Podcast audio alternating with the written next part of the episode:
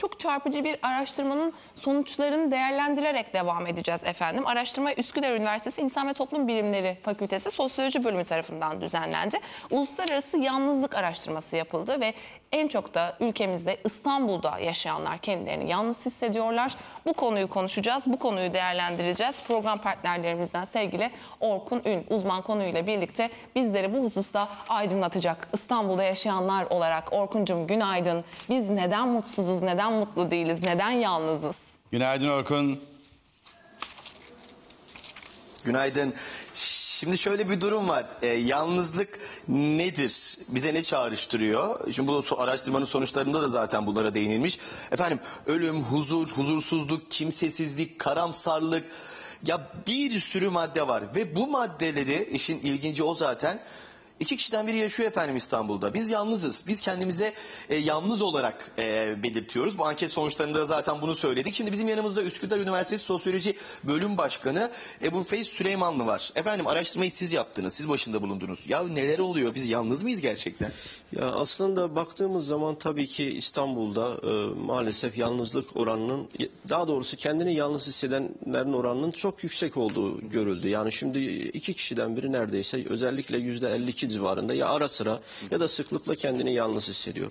Yani bu durum aslında baktığımız zaman yalnızlık yeni bir olgu değil biliyorsunuz. Yani yalnızlık e, ta işte gün, e, tarihten günümüze kadar devam eden bir süreç. Fakat özellikle depresif yalnızlık dediğimiz olgunun daha yeni bir döneme tesadüf ettiğini görüyoruz. Yani bu araştırma sonuçlarına da baktığımız zaman özellikle insanların yalnızlıkla ilgili daha çok çağrışım yapan kavramları kullandığı zaman daha çok negatif içerikli kavramlar kullanması, mutsuzluk, ölüm, depresyon gibi olgulara daha çok dikkat etmesi bu açıdan da ilginçti. Peki kimler yalnız efendim? Kadınlar, erkekler, Ya- yalnızlar, bekarlar, Şimdi- evliler kimler? Yani aslında baktığımız zaman hem kadınlar hem erkekler eşit oranda yalnız. Ama biraz daha e, derinlemesine incelediğimiz zaman araştırma sonuçları bize şunu gösteriyor. Daha ziyade gençlerde yalnızlık oranının yüksek olduğunu gördük. Özellikle ya yurtta kalan gençler ya da ya arkadaşlarıyla birlikte kalan gençler yalnız olduğunu görüyoruz. Bunu da ben şuna bağlıyorum. Daha ziyade işte günümüzde e, bu internet, sosyal medya bağımlılığı olan gençler, özellikle ekran bağımlılığı olan gençler e, sohbet etme imkanı bulamıyorlar. İletişim im- e, iletişim imkanları çok sınırlı. Yüzle e, ilişkiler çok giderek çok daralmaya başladı ve bu anlamda tabii ki bu bu kesimin özellikle gençlerin yalnızlık hissetmesi çok daha e, doğal olarak karşılanabilir. Bu yüzden biz sürekli olarak gençlerimizi sohbet etmeye, insanlarla daha sıcak ilişki kurmayı, yani bizim de kültürümüzün de özü olan yani o sohbetleşme, muhabbet kültürümüzü daha da canlandırmaya sevk ediyoruz. Yani durum bundan ibaret Ya aslında. şöyle de enteresan bir şey var efendim. Şimdi bakın e, yurt dışında biliyorsunuz İngiltere'de Yalnızlık Bakanlığı kuruldu. Şimdi BBC'nin orada yaptığı bir araştırma var. Orada dördüncü sırada ve Türk İstanbul'daki dördüncü sıradaki maddeyi söyleyeceğim size. Yalnızlık size ne çağrıştırıyor diye sormuşsunuz. Bizim İstanbul'da huzur demişler efendim dördüncü sırada.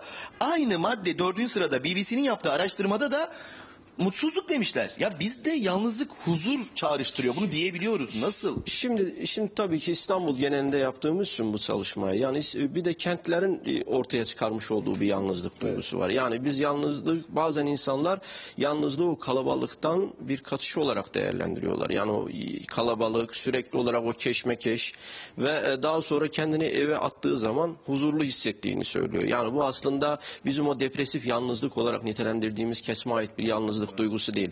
Daha ziyade yalnızlığı bir tercih olarak değerlendiren ve bir yaşam biçimi olarak kendini yani bilinçli bir tercih olarak seçen kişilerin söylemiş olduğu daha çok dile getirmiş olduğu bir husus. Ama bunun dışında daha ziyade baktığımız zaman çalışmaya yalnızlığı özellikle negatif duygular üzerinden tanımlayan bir e, araştırma örneklemiyle karşı karşıyayız. Yani insanlarımız bizim Türk insanı yalnızlığı daha çok olumsuz duygularla, olumsuz çağrışımlarla çağrıştırıyor. Bu da doğaldır. Çünkü kültürümüzde bizim aslında yalnızlıktan ziyade daha çok muhabbet vardır. Daha çok e, ilişki vardır. Daha sıcak bir e, iletişim biçimi vardır. Yani böyle bir milletin mensuplarıyız biz. Efendim şimdi ben şunu da söyleyeyim. Ebul Feyzi Hoca'nın araştırmasında yalnız kendinizi hissetmemek için kendinizi temizliğe yemeğe vermeyin. Instagram'da, Facebook'ta, sosyal medyada çok fazla vakit geçirmeyin. Sosyalleşin.